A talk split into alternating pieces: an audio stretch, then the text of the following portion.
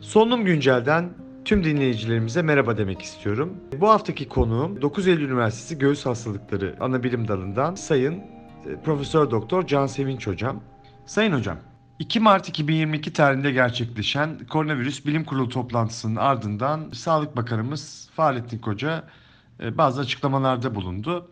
E, Bu açıklamalarda açık havada maske kullanımı zorunluluğunun kaldırıldığını, e, kapalı ortamda havalandırma yeterliyse ve mesafe varsa maske takmanın şart olmadığını, e, hiçbir kurum ve kuruluşta bundan sonra HES kodu kontrolünün yapılmayacağını, hastalık belirtisi olmayan kişilerden test istenmeyeceğini ve okullarda iki vaka çıkması halinde, pozitif iki vaka çıkması halinde sınıf kapatılması uygulamasının da sona erdiğini ifade etti. Burada en tartışmaya açık madde e, sanıyorum kapalı ortamda havalandırmanın yeterli olduğu ve e, sosyal mesafenin korunduğu durumlarda e, maske takmanın şart olmadığı maddesi. Bu çok göreceli bir kavram. Yani havalandırma neye göre, kime göre yeterli? Sosyal mesafe tam olarak korunup korunmadığını kim takip edecek? Havalandırmanın yeterli olup olmadığını kim denetleyecek? Ee, açıkçası ben bu maddeyi okuduktan sonra tüm kapalı ortamlarda bundan sonra sanıyorum maske takılmayacak gibi bir yorum edindim. Ee, ne düşünüyorsunuz? Bu konudaki fikriniz nedir? Ee, bu e, madde suistimali çok açık değil mi? Kapalı alanda maske yasağının koşullu olarak kaldırılmasının son derece subjektif, bilimsel dayanağı olmayan ve riskli yanlış bir uygulama olduğunu düşünüyorum. Pek çok ülkede Mart ayında artık e, özellikle Avrupa'da açık havada maske kullanma zorunluluğu kaldırıldı ve kaldırılıyor. Ancak e, burada dikkat çeken, e, ilk dikkat çeken şey e, bu kısıtlamaların kaldırıldığı ülkelerde e, aşılanma oranlarının bizden çok daha yüksek olduğu. Sizce nasıl bir risk bizi bekliyor? Yani bu maddelerin uygulanmaya başlamasıyla pandemide e, yeni bir dönem mi başlayacak? Yani e, vaka sayısında bir artış bekliyor muyuz? E, nasıl bir süreç bizi bekliyor? Bir e, kısa bir e, portre çizebilir miyiz acaba? 2 Mart 2022 tarihinde ülkemizde COVID-19 enfeksiyonuyla mücadele kapsamında açıklanan yeni kararların çok olumlu sonuçlara yol açmayacağını düşünüyorum. Kanaatimce 2020 Mart ayında Dünya Sağlık, Sağlık Örgütü'nün açıklamasıyla pandemi ilan edilmiş ve pandemi koşulları gündeme gelmişti. Ne oldu da dün Dünya Sağlık Örgütü pandemi bitmiştir diye bir açıklama yapmadan bu kararlar alındı. Bu kararların belki de tek kabul edilebilir olanı açık alanda maske yasağının kalkması. Biz zaten e, günlük yaşamımızda açık alanda çok kalabalık ortamlar değilse maske takmıyorduk.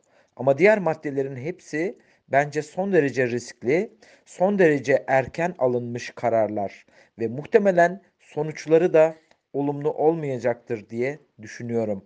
Ne olacak? Muhtemelen vakalar artacak, vakalar tanı almayacak ve bu vakalar içinde riskli olanlar, yaşlılar, eşlik eden hastalığı olanlar daha çok ölümle karşı karşıya gelecekler. Sağlık personeli daha çok yorulacak ve daha çok tükenecek. Bu yük ölüm olarak, sıkıntı olarak, umutsuzluk, mutsuzluk, sağlıksızlık olarak Türk toplumunun ve Türk hekimlerinin sırtına binecektir diye düşünüyorum. Alınan kararlarda tek amacın ya da ana amacın ben normalleşmeye adım atmak olduğunu pek düşünmüyorum.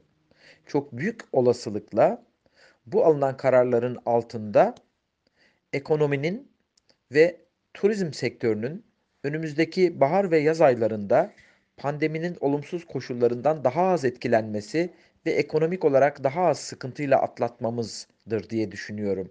Ancak toplum sağlığının riske edildiği, ölüm riski dahil birçok olumsuzlukların ortaya çıktığı bu kararların bir kez daha gözden geçirilmesinin uygun olacağını ya da kısa vadede eğer pandemiyle ilgili ülkemiz rakamlarında hızlı bir olumsuz bozulma, değişiklik olursa hızla yeniden e, yeni kararların alınmasının uygun olacağını düşünüyorum. Peki sizce yani öngörü olarak soruyorum. Bu sürecin kazananı ve kaybedeni kim olacak? Bu yeni başlayan e, kısıtlamaların kalktığı sürecin kazananlarını, olası kazananlarını ve olası kaybedenlerini nasıl öngörüyorsunuz? Bu önümüzdeki yeni sürecin kazananları turizm sektörü, oteller, tatil köyleri, belki hava yolları ve restoranlar olabilir. Ama kaybedeni bence en başta doktorlar, sağlık çalışanları, hastalar, özellikle yaşlılar, eşlik eden hastalığı olanlar, yani koronavirüs enfeksiyonu geliştiğinde ölüm riskinin daha yüksek olduğu kişiler olacaktır. Yani sonuçta genel olarak toplum ama özel olarak da özel olarak da sağlık çalışanlarının bu yeni süreçten olumsuz etkileneceğini düşünüyorum. Kaybeden onlar olacak maalesef.